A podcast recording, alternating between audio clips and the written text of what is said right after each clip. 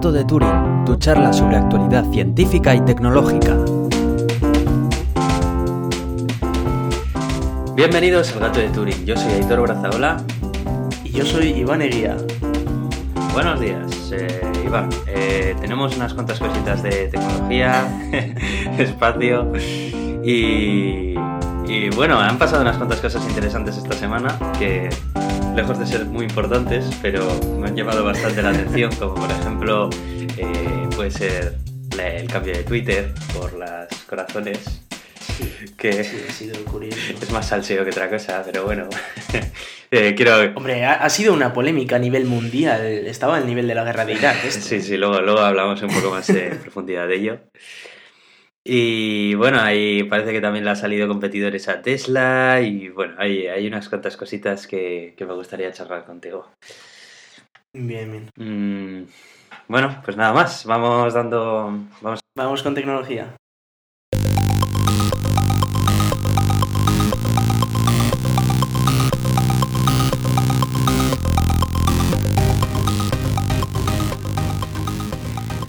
Bueno, cuéntame esto de Bill Gates y el modelo energético que anda ahí ahora. Eh, sí, eh, bueno, eh, ya sabemos Bill Gates que se quiere...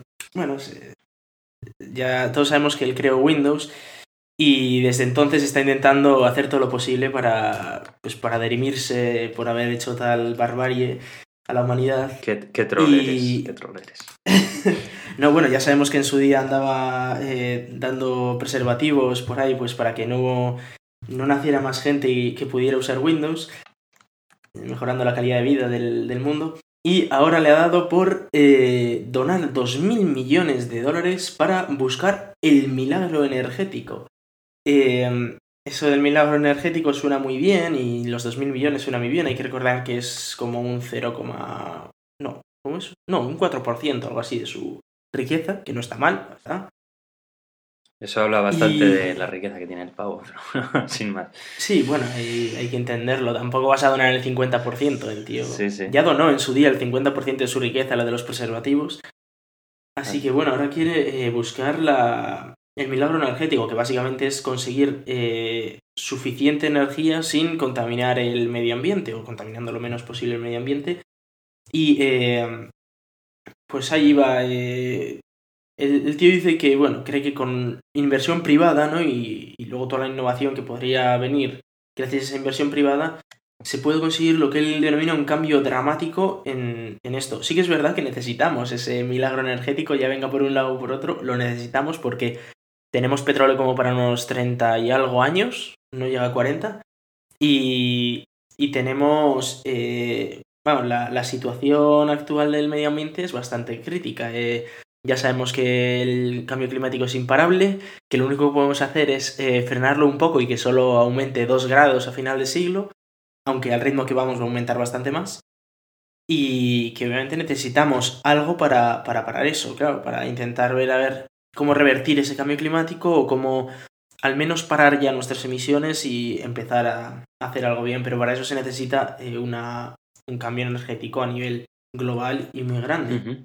Pero ¿cuál es la finalidad de la inversión de este...? Y más de que se investigue, Ah, que- que, se saque de- algo guay. Sí, que se, que se investigue y a ver si se puede hacer algo. Eh, porque claro, tenemos proyectos como ITER, no sé si conoces, Aitor. No. Eh, es una central de fusión que se está creando en, en bueno, en Francia, no sé exactamente en dónde. Y, y bueno, la, la idea que tiene es crear una central de fusión nuclear. Hay que recordar la diferencia entre la fisión y la fusión. La fisión nuclear es esa movida radiactiva que pasó con Fukushima y todo eso. Le La digamos la separación de los átomos, la ruptura de un átomo. Eso es. Pero que se hace con elementos radiactivos y que los resultados también son radiactivos. La fusión nuclear, en cambio, se hace con átomos de, de tritio y deuterio, que son básicamente átomos de hidrógeno, eh, isótopos de hidrógeno, que lo que hacen es eh, se unen, se fusionan y crean átomos de helio. Y, y gracias a eso se genera también energía y se hace una reacción en cadena de fusión. La famosa bomba H, pero, pero controlada. Y además permite que, claro, como tanto el hidrógeno que se usa para, mm, para fusionar como los resultados de esa fusión, que son el helio y los neutrones, no son radiactivos, eh, permite energía limpia, porque hidrógeno hay mucho en el agua, y, el tritio se saca del litio, que bueno, hay relativamente bastante como para generar energía de fusión. Hay que recordar que una batería de un portátil, usándola para fusión, daría energía como para 30 años para una persona, con lo cual eh, energía hay para hacerlo así. Y lo que hay que demostrar es su viabilidad, porque hasta ahora, eh, claro, el problema de esa fusión nuclear se, eh, requiere calentar a una temperatura enorme, no sé si son 150 millones de grados Celsius o algo así, eh, toda, todo el plasma. El problema es que para calentar eso, esa temperatura se necesita mucha energía y para mantenerla también, y parece ser que es más la energía que se necesita para calentarlo que la energía que se recupera luego de la fusión. O al menos ha sido así hasta ahora. Y para eso están haciendo en ITER el proyecto este a nivel, a nivel europeo, bueno, y a nivel mundial, tiene financiación estadounidense también, y China, me parece, para crear una central de fusión. Con lo cual, eh, si eso sale bien, muy bien, el problema es que eso va muy lento, están hablando de que podría estar operativa al 100% como en 2030 o así, o sea que, bueno, eh, llevamos como 30 años invirtiendo en ella y va a un ritmo ridículamente lento, pero bueno, ya sabemos cómo son los proyectos públicos, es lo que hay. Sí, y Gates dice que los cojones, que hay que hacer esto ya y hay que hacerlo rápido, ya sea fusión o lo que les dé la gana. Sí, además tengo entendido que la fusión era difícil también de contener por la, por la temperatura que llega a alcanzar y demás. Sí, claro, porque cualquier cosa que toque a 150 millones de grados se destruye, mm. obviamente. Entonces lo que tienes que conseguir es que no toque nada. La única manera de que no toque nada es con un sistema que se llama Tokamak, que es eh, una especie de donut que con un montón de imanes hace que que se quede ahí en medio el plasma y no toque nada.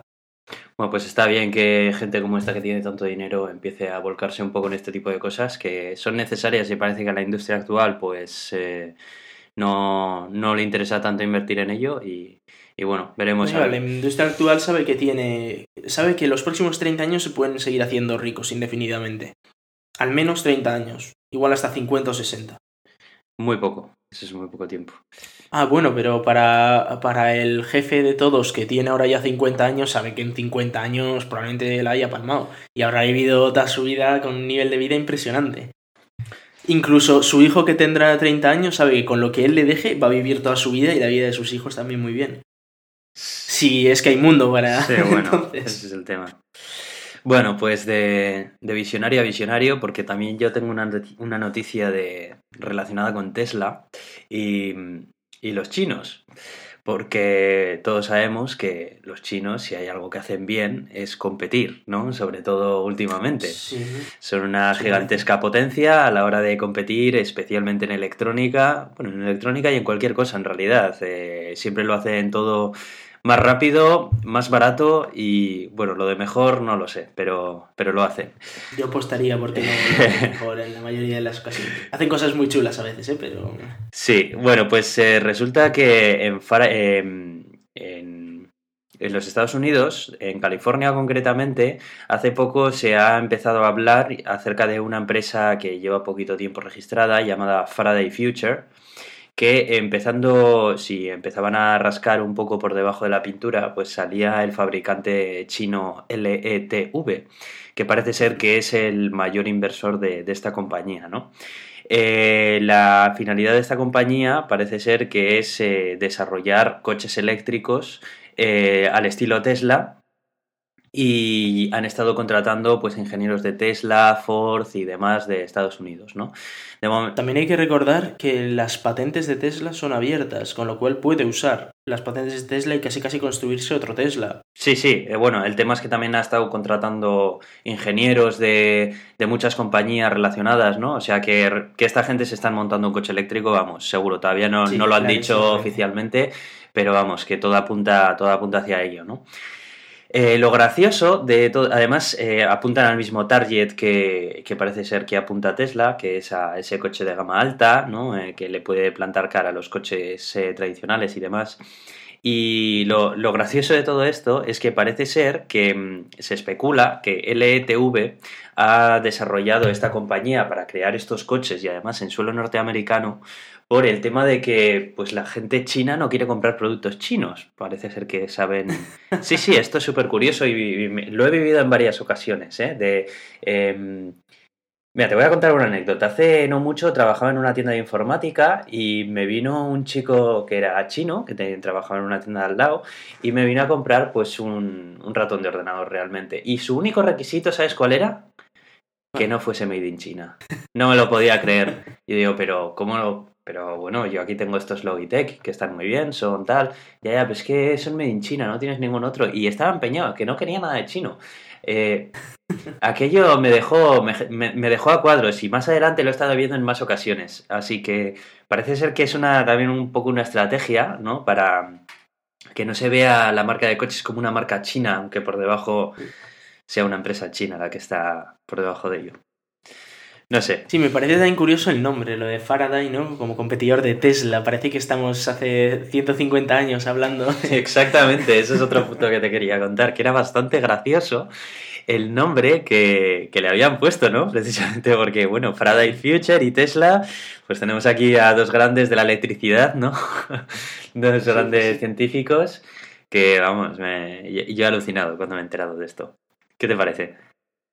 Me parece interesante que a Tesla le salga un competidor para que se ponga un poco las pilas, porque la verdad es que, a ver, está muy bien tener un coche de lujo, pero bueno, hablan ahora de que quieren aumentar su producción a lo bestia en 2016, pero no tienen fábricas, no saben cómo hacerlo, eh, están llegando tarde a los consumidores, se retrasan los coches, no sé, sinceramente les tienen que meter un poco caña. Sí, he estado leyendo también eh, ese tipo de, cosas que le está ocurriendo a Tesla. Yo creo que la competencia es lo mejor que les puede venir. Eh, como en todas las industrias, al final la competencia va a beneficiar al consumidor y, y, para que lleven a cabo al final esa, esa misión que tenía Tesla, ¿no? Que era la de hacer el coche eléctrico una alternativa, una alternativa viable al principio, eh, solamente a los que se lo puedan pagar, pero realmente la finalidad de Tesla es la de llevar el coche, a, el coche eléctrico a la gente normal, a, a ese tipo de coches normales, vamos. Sí, sería lo ideal. Eso es.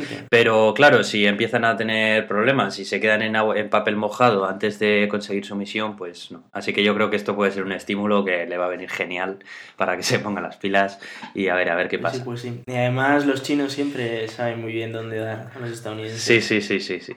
esto, esto se va a poner muy interesante, ¿eh? a ver si todavía nos acabamos comprando en 20 años un coche Faraday. yo, lo... tú 20 años Yo con lo que alucino es con la pasividad con la, con la que se, toma todo esto el resto de la industria de, automovilística. O sea, todos los grandes. El porcentaje es, ridículo, el porcentaje de coches eléctricos. Es que son anecdóticos los coches eléctricos que sacan el resto de compañías tradicionales. O sea. Ah, bueno, ya, pero lo sacan. Además, los coches que sacan las otras compañías las hacen solo por la imagen. Sí. Yo me acuerdo. El Renault, o no, el Citroën ZE y el, no sé, hubo tres coches que no sé si le llaman el Tridente o algo así, que, que sacaron tres coches, tres compañías que eran prácticamente iguales y todos eran exactamente lo mismo. Era un coche de cero emisiones que era una puñetera mierda que te duraba la, la, esta, la batería 50 kilómetros o así como mucho y ya está. Y ya tienes un coche eléctrico de no sé qué marca si quieres y dices, hombre. Es que es ridículo. Hay que ponerse un poco las pilas con eso. Sí, sí, es que no, no se lo toman para nada en serio. Yo alucino como, o sea, parece que se, se están dejando comer la tostada. No sé lo que pasará de aquí a 20 años, dónde estarán las marcas más conocidas. ¿Dónde estará un Volkswagen? ¿Dónde estará un SEAT, pues un Audi, un, un, Renault? No sé, o sea, ¿qué piensan hacer? En fin, no sé. A ver, a ver lo que pasa, pero sinceramente yo no veo mucho movimiento por el cambio. Ya hemos visto como países como Dinamarca le ponían un IVA al 180% a los coches eléctricos para que no se vendieran, precisamente. O sea que si ya están jodidos, joderles más. Solo para mejorar su industria, no sé. Eh, el único país que se lo está tomando en serio es Noruega, sinceramente. Mm, imagino que como están ahí arriba están viendo el problema muy claramente, que se les está deshelando todo. Pero no sé, no sé hasta qué punto. Pues sí, la verdad. Luego hay que recordar que al año el 30% de coches que se venden son eléctricos. Es una pasada. Son muchísimos, ¿eh? Son muchísimos coches, sí, sí. Madre mía. Bueno, pues ya, ya iremos viendo a ver qué, qué, más se va sabiendo acerca de este fabricante. Eh, otra cosa que, me ha, que ha ocurrido esta semana pasada también, que me ha llamado mucho la atención, es eh, acerca del mundo de la IA, concretamente la que utiliza Google, la que está detrás de los servicios Google Now, Google Fotos, el, sistema de traducción de imágenes y demás. Es una tecnología que se llama TensorFlow, que fue comprada por Google hace no mucho y que hasta ahora solamente la ha estado implementando en sus servicios propios, ¿no? Bueno, pues parece que próximamente ya ha anunciado que la va a abrir para que cualquier persona barra entidad que quiera hacer uso de, esta tecnología pues sea capaz de ello, ¿no? Algo así como, como un Azure o algo que todas las eh, universidades y developers pueden utilizarlo, pero digamos que de Google y centrado más en, este sentido, ¿no? En la inteligencia artificial. Así que, bueno, es, muy interesante desde el punto de vista de eh, que vamos a empezar a ver que hay aplicaciones de terceros que empiezan a tener un mayor valor añadido, que porque ya las aplicaciones empiezan a tener más el valor añadido de predecir lo que tú quieres antes de que tú le vayas mandando lo que quieres. Así que... Sí, aquí está, está chula una, una historia de hace unos años de, de una chica que, que estaba embarazada, ¿vale? Con 16 años, en Estados Unidos, y eh, que sus padres no lo sabían, ¿vale? Porque le da miedo contárselo y tal. Y se enteraron sus padres porque eh, les aparecían a ellos anuncios de, de, ropa de bebés y demás. Por Google. Y, claro, eh, ellos le preguntaron, ¿no? a ver, ellos no estaban embarazados y le preguntaron a la hija, oye, ¿qué pasa? Que nos están apareciendo aquí. Y efectivamente está embarazada. Pero ella ni siquiera había buscado ropa de bebés, ni siquiera había puesto en internet cómo enfrentarse a un embarazo. No, lo único que sabían es que eh, o sea, Google lo había descubierto porque había dejado de comprar perfumes. O sea, de buscar perfumes en internet. Y eh, por lo visto, pues eso ya eh, es indicativo de que está embarazada. ¡Qué fuerte! No sabía yo eso. Pues sí, pues sí. Y, hasta ese punto llega la inteligencia de Google. Hay que entenderlo que sabe más de ti que tú mismo, tal cual. ¡Guau! ¡Qué fuerte! Empieza, pues... Les cayó una demanda, obviamente, y desde entonces es ilegal que hagan eso. Ah.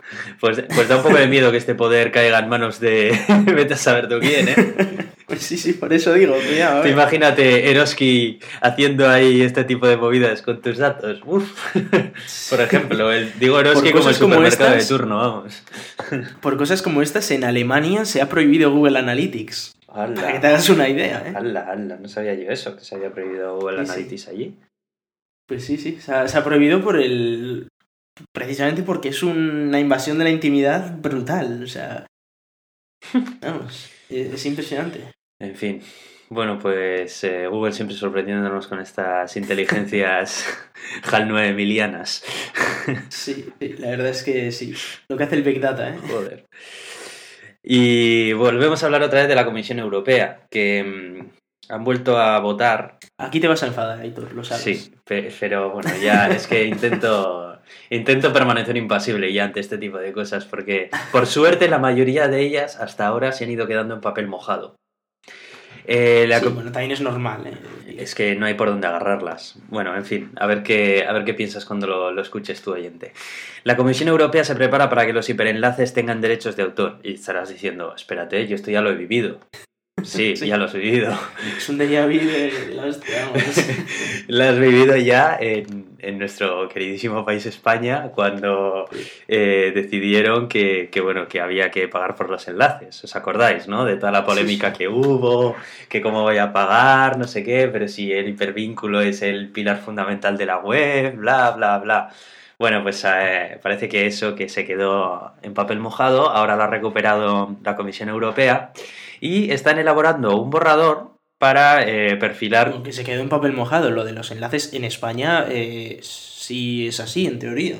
Bueno, pero... nosotros no nos han dicho todavía que paguemos por ningún enlace, pero en teoría nos lo podrían decir. Pero yo creo que, vamos, yo no he visto las repercusiones en nadie. O sea, yo creo que nadie está haciendo caso a esa... Ya, ya, bueno, pero... todavía no encontraba a nadie que me haya dicho, no te puedo compartir eso, porque es que tiene copyright. Eso es como la Constitución. eso es como la Constitución. Nadie le hace ni caso, pero estar está. Y luego se te sublevan algunos y mira el follón que se monta. Pero vamos a tener que tener cuidado aquí, ¿eh? Con, el gato de Turi, el, el blog que ponemos luego. en fin. Nada, luego los dejaremos sin enlazar, solo con el, con el texto. Para que la gente copie y pegue en el navegador. Madre mía, eh, aquí lo que, lo que propone la, la, Comisión Europea es que se tenga que pedir permiso o incluso pagar por compartir un enlace a, eh, a la fuente en caso de que sea conveniente esto de que sea conveniente. Bueno, eh, aquí... es la excusa para todo eso, es seguridad nacional para Estados Unidos, pues para estos es lo que sea conveniente. al, menos, al menos estos son más sinceros. Porque seguridad nacional tiene que estar todo relacionado con la seguridad, pero esto lo que sea conveniente, pues puede ser conveniente. es como la frase aquella con. ¿no? Esto es conveniente para es como la frase aquella con eh, los productos eh, prioritarios en el internet a dos velocidades. Lo de prioritario era muy interpretable, sinceramente. es prioritario, depende para algunos. ¿Para quién? para mí el prioritario es Twitter, pero vamos, no sé. en fin, me hace muchísima gracia esto porque es que es mejor reírse. Porque, vamos, eh, claro, enlazamos a un artículo de Chataka en el que plantean pues un montón de dudas que son las mismas que se me han ocurrido a mí, ¿no? Que por ejemplo. es que nos van a cobrar por enlazar a Sataka, ¿sabes? Que, sí, claro. ¿Qué pasa con que las. Pero no se ataca, ¿eh? Nos cobrará otra persona por ahí. Claro, claro, eso es. Y luego ya si Sataka se lo pide a ella o no, pues bueno, es cosa de Sataka. Pero oye, de momento él guarda ese dinero ahí, ¿eh? No vaya a ser que. en fin. Eh, esto me parece inviable por muchos motivos. Y es que para empezar las páginas se actualizan. Eh, no es lo mismo un contenido de antes que un contenido de ahora. Es la naturaleza de la web. Es que es, lo que hay ahí. luego, hay medios que están en Europa, otros que están enlazados en África, en Asia. ¿Qué pasa con eso? O sea, también se, supone que la legislación que aplica es la legislación donde está el servidor. Ese es la, el supuesto. Mm, y entonces, ¿cómo sabes tú como usuario qué enlace es o qué no? O sea, tienes que bajarte ah, bueno, como usuario no tienes ni pajolera idea. No, no, no. Como usuario no tienes ni pajolera idea. Claro, entonces... Al que se la pueden liar es al, webmaster, digamos, al que tiene los enlaces ahí puestos. Ya, bueno, pero ese, ese webmaster en su momento, a la hora de coger el enlace, es un usuario más, ¿no? Entonces, eh, ¿qué tiene que andar mirando con IPLocator a ver de dónde, dónde está localizado el enlace que está colocando. pero creo que es del servidor el que pone el enlace, no al que va el enlace. Ah, el que pone el enlace. o sea, que, claro. o sea, que... o sea, si tú tienes tu servidor en Londres, te aplican las leyes de Londres para ponerte un enlace a una, a una página estadounidense. O sea, que un señor de Londres me quiere cobrar por algo que ha creado una, otro señor en Norteamérica, que ese señor en Norteamérica no va a ver un duro de ese dinero que tú estás pagando y tú lo estás pagando pues por la noble causa de que hay que pagarlo, ¿no? Sí, tiene, tiene muchísimo sentido. Bueno, a ver, las GAE y la EDE y todos estos y, el Cedro y todo esto, estos han existido toda la vida, vamos, estos... muy bien. Oye, para eso están. ¿Por qué no ponen también un impuesto para encender el ordenador cada vez que lo enciendas? Oh, ya lo tienes, majo, ya lo tienes. Tienes que pagar los impuestos de la luz, los impuestos de... No, bueno, pero aparte, aparte, porque bueno, eso llevan ah, Aparte, solo por encender, dices, Sí, claro. plan por encender una máquina fabricada en suelo estadounidense o algo por el estilo. ¿eh? Porque a lo mejor utilizas esa máquina para crear, yo que sé, algo pirata o yo que sé, alguna maldad por el estilo. ¿no? Sí. te compras un CD para poner las vacaciones de, de, verano y te cobran por si acaso pones música de otro. Sí, eso, no voy a ser. y eso sí, y como la pongas y te pillen, te meten multón. Dices tú, a ver. pero si ya he pagado el canon, ya he pagado la multa antes de hacerlo. Eh, me gustaría saber si, si tenemos algunos oyentes que están viviendo en otros países fuera de España y saben acerca de esto. Me gustaría saber a ver si ocurre algo parecido eh, con ese tipo de cánones, ¿no? En el, que cuando compras un paquete de folios hay un determinado porcentaje que va a la asociación de autores por si acaso los utilizas para fotocopiar contenido con copyright o cuando compras un medio extraíble tipo un CD o un DVD, lo mismo. Me gustaría saber si alguno que nos está escuchando eh, vive fuera de España, eh, ponernos un tuit o algo. Mm, a mí me interesaría saberlo. Eh, que a mí lo que más me preocupa de esta noticia no es el hecho de que se haga, porque bueno, hemos visto que en España se hace, lo que me preocupa es que se vaya a hacer a nivel europeo o que se proponga hacer a nivel europeo. Porque, bueno, en España ya sabemos cómo son las leyes, que son de risa, pero a nivel europeo eh, es un poco preocupante, la verdad, que, que quieran hacerlo a ese nivel, no sé. ¿Qué van a hacer? Una, una SGAE a nivel europeo, es que me parece absurdo. O sea, bueno, en este caso un AEDE de estos a nivel europeo. ¿No, ¿No te empieza a recordar un poco esto a la Inquisición, a la Santa Inquisición? ¿Sabes que van por ahí? no nos vayamos a pasar tampoco, porque ahí la gente acababa muerta. No, no, bueno, pero en, el sentido, en el sentido de que son un grupo de señores que van por ahí investigando a ver eh, si has puesto un enlace a algún contenido copyright o así, y rápidamente están deseando castigarte por hacerlo, ¿no? O sea, están ahí vigilando, en fin. Eh, bueno, de cualquier forma vamos a saber más el 9 de diciembre, que va a ser cuando eh, la, la, Comisión Europea se pronuncie al respecto y, y bueno, ya diremos más si encontramos alguna noticia más acerca de esto. Bueno, y llegamos al tema del salseo de la semana. Y es que se acabaron los favoritos. Twitter ahora pone un botón de me gusta. Madre mía, se acaba el mundo. Va a cambiar completamente el modo de ligar en toda la red. Dios mío. ¡Qué locura! Hasta ahora se ligaba con Fabs, a mí no me fastidia. Ya, ¿eh? ¡Qué locura!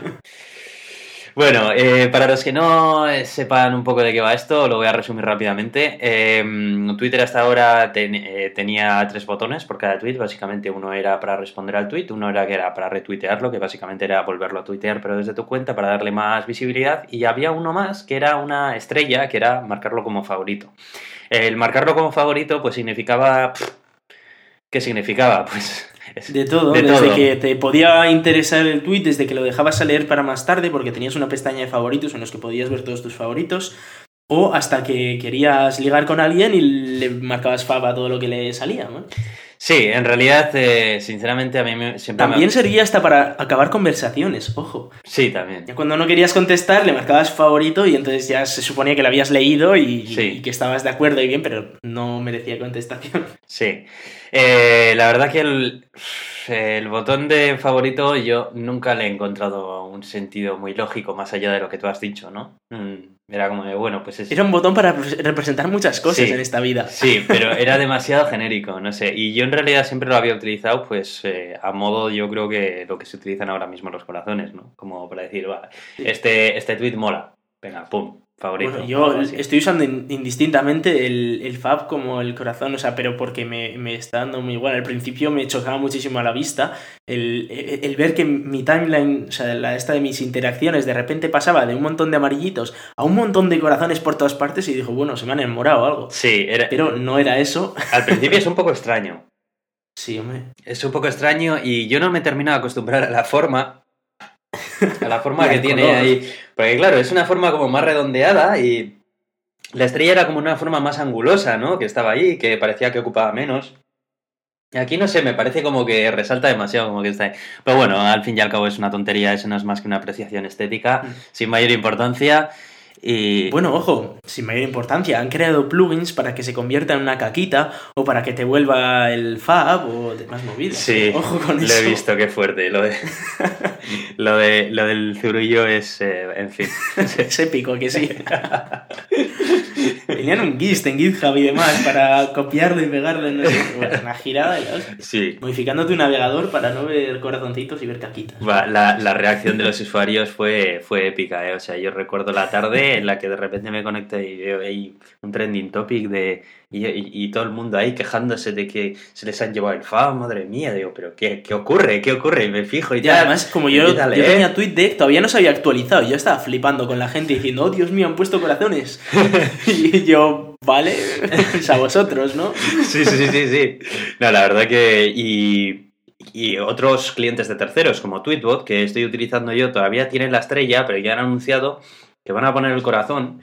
Eh, les gusta o no les gusta a los usuarios, porque por lo visto Twitter ha mandado un comunicado a todos los developers diciendo que a partir de ahora eh, deben cambiar todas sus, eh, todos sus assets, todas las imágenes de sus aplicaciones, sí, sí, sí, para representar la nueva política de, de Twitter y es que a partir de ahora ya los FABs no existen que de momento la API va a seguir manteniendo los métodos con los mismos nombres para que funcionen las aplicaciones de terceros, pero que, pues eso, que lo vayan cambiando ya. Es un, cambio, es un cambio bestial incluso a nivel de software, por lo que veo. Sí, sí, claro, claro. Es en plan de reprogramar todas nuestras aplicaciones porque igual en unos meses quitamos los fabs hasta de la API. Es Claro, tú imagínate el montón de métodos que tiene la API que tiene la palabra favorite en su, en su nombre. O sea que, bueno, habrá bastantes y, y, es curioso también. Así que los corazones han llegado, al que le gusten bien y al que no les guste, pues que vaya aprendiendo a, a quererlos. Porque... O a cambiar los scripts de la página. Sí, a no ser de que quieras andar haciendo movidas chungas ahí cambiando la web, que bueno, eso ya eh, es cosa de cada uno, pero vamos, sin más. Eh, eso fue la, la noticia graciosa de, de la semana. Y bueno, no tengo mucho más que comentar. No sé si quieres añadir algo más o, vamos a. No, no, yo creo que hemos abarcado todos los temas así un poco de, tecnología que hemos visto y nos podemos ir con conciencia.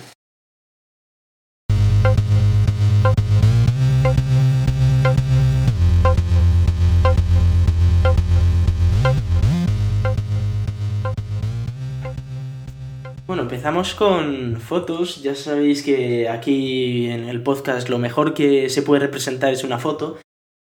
Y Claro, no bueno, estáis viendo esta eh, que tengo aquí ahora mismo. Sí, Se claro. pueden ver ¿No veis las fotos que los os colores, estamos ¿no? enseñando ahora? bueno, el caso es que eh, siempre a mí me, me encanta la, la imagen espacial, digamos, y eh, en esta ocasión no hablamos de Plutón, ni de Marte, ni de otros planetas, hablamos de la Tierra, de imágenes casi en tiempo real, digamos, eh, de, de la Tierra vistas desde 1,5 millones de kilómetros de distancia. Eh, gracias a, a- la sonda Discover y la cámara que lleva que se llama EPIC. Eh, bueno, ya sabemos los acrónimos de la NASA como son. Me encantan. Y, y bueno, es, es una nave que, que, bueno, en su día eh, la pidió Al Gore para, para ver la Tierra y para sentirnos nosotros pues parte de este mundo y todo eso, ¿no? Y, y en plan de ver realmente lo que es la Tierra y sentirnos mal por destruirla y esas cosas.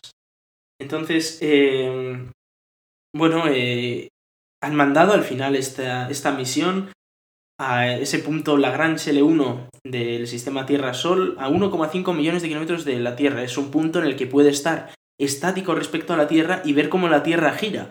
Porque hay que recordar que, eh, por ejemplo, los satélites Meteosat y todos estos están siempre en el mismo punto, están en la geoestacionaria y están siempre viendo la misma zona, que está muy bien para predecir el tiempo, pero no tan bien si lo que quieres es ver la Tierra, como un, como un todo. Y está a suficiente distancia como para poder ver toda la, toda la esfera, todo el plato de la Tierra y, y, bueno, verlo con una calidad espectacular de 28 kilómetros por píxel. Eh, las imágenes, bueno, os vamos a poner el enlace, hay que verlas porque es impresionante lo bonita que es la Tierra. Y, bueno, como va además girando, pues podéis ir viendo cómo, cómo se ve Europa, África, se ve luego Estados Unidos, Asia. Y también hay alguna imagen de- del principio de la misión en la que pasaba la luna justo por delante, porque hay que recordar que está más lejos que la luna, con lo cual se veía como la luna medio tapaba la Tierra y demás. Bueno, era espectacular, la verdad. Eh, lo que recomiendo de, este post que enlazamos eh, es eh, un vídeo que estoy viendo ahora, que es una pasada, en el que se ve las imágenes de la Tierra de seguido durante un, un mes en timelapse a calidad de 4K. Eh, aunque no tengas un televisor 4K ni nada 4K, eh, lo interesante de esto es que la resolución es muy grande y estoy viendo el vídeo de YouTube ahora mismo, es una pasada cómo se van moviendo las nubes de- del planeta, cómo, cómo se van apreciando los cambios de iluminación del sol y demás. La verdad que es una pasada, es súper guapo. Recomiendo que lo veáis, que, que está muy bien. Aunque Bueno, sea el vídeo este que se ve rápido. Hay que decir que, que ese vídeo no es de, de la cámara Discover esta. Es del Himawari 8 de, de un satélite que eh, está en órbita geoestacionaria, como, como hablábamos, y que siempre apunta a la misma zona. Ah, vale, vale, vale, vale. Por eso veía que estaba ahí todo el rato Claro, apuntando claro, la nosotros estamos hablando de uno que ve cómo gira la propia Tierra porque no está apuntando siempre al mismo sitio. Vale, vale, vale, sí. Eh, tiene un vídeo arriba también, de todas maneras. Es que hay, hay varios vídeos Sí, al principio. Al principio podéis ver un vídeo de Epic y luego más abajo podéis ver el vídeo del que estoy hablando también, que, que está muy bien, que está a 4K también.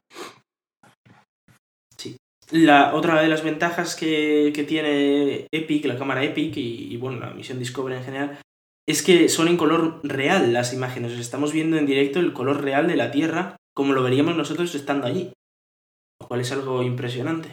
Sí, porque hasta hace poco las imágenes que había de la Tierra no eran a un color, digamos, muy real, ¿no? O sea, Sobre todo las que tenemos desde lejos. La- las únicas que se conocen un poco así por color real fueron las que sacaron los del Apolo, que sacaron mientras iban hacia la Luna unas cuantas fotos, pero claro, eh, no es lo mismo que tener algo que nos está todos los días sacando fotos y, y viendo cómo, cómo es. pues muy bonito, la verdad que está muy chulo. Bueno, ahora nos toca volver a hablar de la sonda esta que pasó por Plutón, la New Horizons, que eh, ha encendido sus motores y se va a otro sitio, se va, a, como hablamos en su día, a, a un nuevo cuerpo transneptuniano, a un nuevo cuerpo del cinturón de, de Kuiper o Kuiper o como sea que se llame. Y, y también no solo eso, claro, porque como decíamos, va a visitar ese otro nuevo objeto, pero también nos ha mandado fotos de todas las lunas de Plutón. de todas, porque nos faltaba una, Kerberos, pero por fin ya tenemos foto de la luna de Kerberos, una luna muchísimo más pequeña de, que, de lo que se creía, pero es porque eh, brilla más de lo que se pensaba. claro, desde aquí solo puedes ver el brillo que tienen. De si brilla más, significa que es más pequeña, y si brilla, y si brilla menos, sabiendo la masa, de, digamos, sabemos que es más grande. eh, bueno, la masa, bueno, sí, el brillo y demás. Un cálculo que se hace con el brillo. Y ya tenemos las fotos de las cuatro lunas y de Caronte, que es otra luna también, pero, pero enorme. Y la verdad es que las fotos son espectaculares. Eh, os recomiendo mucho ver el artículo de Daniel Marín y ver también esas fotos que es que, vamos, se ve, por ejemplo, la, la luna Nix. Casi, casi podemos, eh, bueno, sin casi, podemos hacer un modelo 3D de ella. Al menos de uno de los lados. A mí me recuerda a una patata, ¿no? Sí, es verdad, un poquito tiene, excepto por el color, tiene, tiene forma de patata, sí. Igual es porque estoy aquí en Finlandia y todo lo que veo son patatas ya, pero... Sí, probablemente, sí. Ya llega un momento en el que... tiene un, un pedrusco, le ha dado un pedrusco en uno de los lados a Nix, pero un pedrusco grande, tiene un cráter enorme, como de... No sé, por el tamaño creo que tendrá como 3 kilómetros así el cráter, que es espectacular, la verdad. Y, y bueno, eh, tenemos también fotos y vídeos de, Plutón, de cómo se ve el anochecer, eh, la niebla, bueno, un montón de cosas chulas. Y, como os digo, dentro de unos añitos, apenas el, 1 de enero de 2019, va a llegar a eh, este nuevo objeto llamado 2014 MU69. Espero que para entonces tenga un nombre un poco más curioso, no, no eso, y eh, vamos a tener fotos de un objeto transneptuniano que probablemente esté casi intacto desde la creación del sistema solar, que va a ser muy, muy chulo verlo. Estoy echando un ojo a las imágenes y todo esto de, lo que has enlazado. Hay un vídeo que es espectacular de las montañas. Sí, sí, De las montañas de Plutón. Es, un sitio muy bonito, Plutón, ¿eh? la verdad. Hombre, no como para ir de vacaciones. si no fuera por, por las temperaturas. Sí, la verdad es que iba a ser un poco difícil, ¿eh? Mm. Eh, luego además tengo entendido que ahí el clima es muy frío. Sí, sí. Mm, es verdad que rara vez se superan los 100 grados bajo cero. Así que de momento sigo prefiriendo otros destinos vacacionales. Pero bueno. Bueno, y por fin tenemos el diseño del cohete gigante SLS de la NASA, ese cohete que nos va en teoría a llevar a Marte, a Júpiter, a 70.000 estrellas nuevas, no, a estrellas no, pero lo están vendiendo como si fuera esto la, revolución de, de, nuestra historia y bueno, es un cohete incluso menos potente que el que nos llevó a la Luna, con lo cual tampoco es una locura. Es verdad que va a ser el... Sí, va a ser... Eh, va a ser el cohete más potente en servicio actualmente y, en teoría, si siguen con el proyecto y en el 2030 o así eh, sacan la versión Block 2, sí será el cohete más potente de la historia de la humanidad. Pero bueno, que para entonces igual se le han adelantado los chinos, porque vamos, el ritmo que vamos. Pero... El caso es que ya tenemos diseño. Bueno, dime, ¿Y por qué, qué sentido tiene a día de hoy fabricar un cohete menos potente que el Saturno 5 fue el que nos llevó a la Luna, ¿no? ¿Qué, ¿Qué, sentido tiene si para qué queremos un cohete como el Saturno 5 a día de hoy? No hay ningún cohete tan potente como ese. Mm. nadie se plantea crear un cohete tan potente como el que nos lleva a la Luna, porque no hace falta. Mm, bueno, vale, realmente solo necesitas. Vale, sí. Claro, no el tema es, no necesitamos. No podemos ir a la luna porque no tenemos dinero. Entonces, ¿para qué queremos un cohete que nos pueda llevar a la luna? En teoría, este nos puede llevar a la luna, ojo, ¿eh? Ajá. De hecho, están hablando de llevarnos a la luna, hacer una misión a la luna, pero claro, como tampoco tenemos presupuesto para crear nada para aterrizar, pues vamos allí, damos una vueltecita y volvemos, porque no podemos aterrizar. Eh, también nos quieren llevar a un asteroide, traer un asteroide, eh, ver a ver de qué este es un asteroide, que estaría chulo, pero ya estamos viendo que se está retrasando casi hasta 2030, con lo cual pues ya seremos bastante más viejos para cuando ocurra. Y, la exploración del resto del sistema solar también se está parando, eh, porque no tenemos más sondas, excepto ExoMars, que sale este año en 2016 y el rover de 2020 a Marte y luego alguna, alguna misión intermedia. Eh, tenemos eh, Insight y a Marte tenemos unas cuantas. Al resto de sitios tenemos la de Europa, que debería salir a mediados de la década de 2020 y eh, no hay más. ya está, llegará Juno una misión este próximo año, que ya se lanzó hace unos años, pero no hay nada más, es decir, eh, nos quedamos sin visitar más cuerpos del sistema solar y nos quedamos sin nada. Eh, a cambio de eso, ¿qué es lo que tenemos? Pues bueno, vamos a tener un telescopio muy chulo que nos va a permitir saber mucho del inicio del universo. Y, puede que incluso eh, tengamos otro telescopio que pueda eh, complementar al Hubble, que, que, bueno, ese sí que podría estar muy chulo porque nos podría enseñar sobre energía oscura, nos podría enseñar sobre planetas, aunque todavía no está claro el diseño y en cualquier caso también se mandaría mínimo dentro de 10 años, con lo cual en los próximos 10 años, ¿qué nos queda? Pues ver a ver si consiguen lanzar este cacharro con un par de personas a bordo y después de 10 años tener humanos lanzados por Estados Unidos con financiación pública, que estaría chulo también. Bueno. Eh, lo interesante de la noticia es que ya tenemos el diseño, no sé si final, pero casi final de, del, del cohete. Eh, todo el mundo había visto las fotos y era un cohete blanco que se parecía mucho al Saturno 5 Finalmente el cohete va a ser naranja, aunque ya se sabía, pero, pero bueno, lo hacían así para que fuera más bonito. Y le han puesto, eso sí, unas, una especie de aletas de color gris y naranja en los aceleradores de los lados. Mola mucho. Pero ya han, sí que han dicho que les van a tener que quitar porque eso por las temperaturas y tal reventarían el cohete o lo dejarían muy inestable. Ah. Con lo cual, básicamente van a ser dos pilares blancos con un pilar naranja en medio y arriba del todo pues la, sonda Orión con la torre de escape y demás. En el artículo en el que lanzamos también podéis ver todas las diferentes versiones del SLS, todo lo que quieren mandar. Y eh, el que sería más grande y más potente que el Saturno 5 sería el Block 2B, que podría llevar a órbita baja 130 toneladas. Es decir, a, a, la estación espacial podría enviar 130 toneladas, que es una pasada. Sí, sí, sí. No se usaría probablemente para eso, sino para mandar cosas mucho más lejos, obviamente. Eh, mandar las cosas a la Luna, a Marte están hablando también. Está haciendo la, la NASA está haciendo una campaña espectacular de vamos a ir a Marte, vamos a ir a Marte, vamos a ir a Marte. La Orión va a ser la nave que nos permite ir a Marte. Que está todo muy bien, pero con la Orión no puedes ir a Marte. Y. O sea, bueno, puedes ir hasta Marte, pero no puedes aterrizar en ningún lado porque la Orión no puede aterrizar. Solo sirve para caer en medio del mar. Con lo cual, eh, no sé, no hay planes. Eh, siguen diciendo que en 2030 y algo, 2034 igual se va a Marte, pero no hay planes, ni hay presupuesto, ni, ni hay nada. No hay. Este cohete sí que nos permitiría, quizás lanzándolo 10-15 veces, construir una especie de estación espacial en, en órbita baja y, mandarla a Marte, igual si nos permitiría. Pero no hay dinero para lanzar este bicho 14 veces para eso, ni de palo.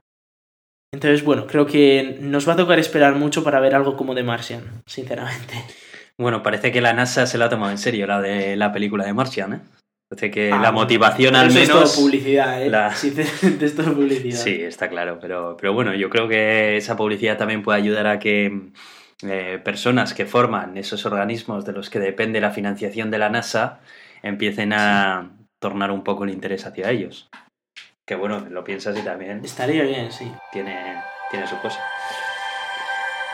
Bueno, pues em, no tenemos ninguna otra cosita más por ahí, ¿no? Hasta aquí el programa de hoy. Pues sí, este, este programa ha sido un poco más breve que, que otros, pero bueno, esperemos. lo agradecerá, ¿eh? que a veces metemos mucha chapa, de decir. Sí, sí, eh, lo hemos comentado muchas veces. Al final, lo bueno del formato del podcast es que no tenemos la necesidad de rellenar con con paja innecesariamente. Más allá de aquellos días que estamos excesivamente charlatanes y nos apetece enrollarnos con alguna tontería que no le interesa a nadie más que a nosotros, pero esta vez no es. que tiene el friquismo extremo, ¿no? A veces se nos va la pinza un poco. Así que nada, muchas gracias y nos vemos la semana que viene. Eh, bueno, os recordamos los métodos de contacto. Nos podéis escuchar en Euska Digital los jueves a las 7 y luego los domingos de nuevo a la misma hora. Y eh, ahora salimos en Radio Podcastellano, pero ahí el horario es magia, a ver cuándo te toca. Sé que el anterior episodio salió, me parece que el domingo, así a las 7 de la mañana. Bueno, es, lo que toque. Eh, a algunos les vendrá muy bien porque viven al otro lado del Atlántico y nos podrán escuchar mejor a esas horas. Bueno, no sé si a esas horas, a otras, pero cuando les toque en Radio Podcastellano. De todas maneras, una buena es seguir la cuenta de Twitter de Radio Podcastellano porque tuitean cuando van a emitirse los programas. Eso es. Eso es. Eh, luego también podéis contactar con nosotros por Twitter en arroba el gato de Turing. Y, como hemos dicho antes, pues que nos mandaréis algún mensajito sobre el tema de las leyes. En eh, email en el gato de Turing arroba gmail.com. En Facebook, que tenemos la página facebook.com barra el gato de Turing. En iTunes y en iVoox, que nos podéis buscar por el gato de Turing y nos podéis puntuar y hacer comentarios de lo que os gusta y lo que no os gusta. Y eh, bueno, finalmente yo soy Iván arroba Razican en Twitter. Y yo soy Aitor, arroba cronosnhz en Twitter. Hasta la semana que viene.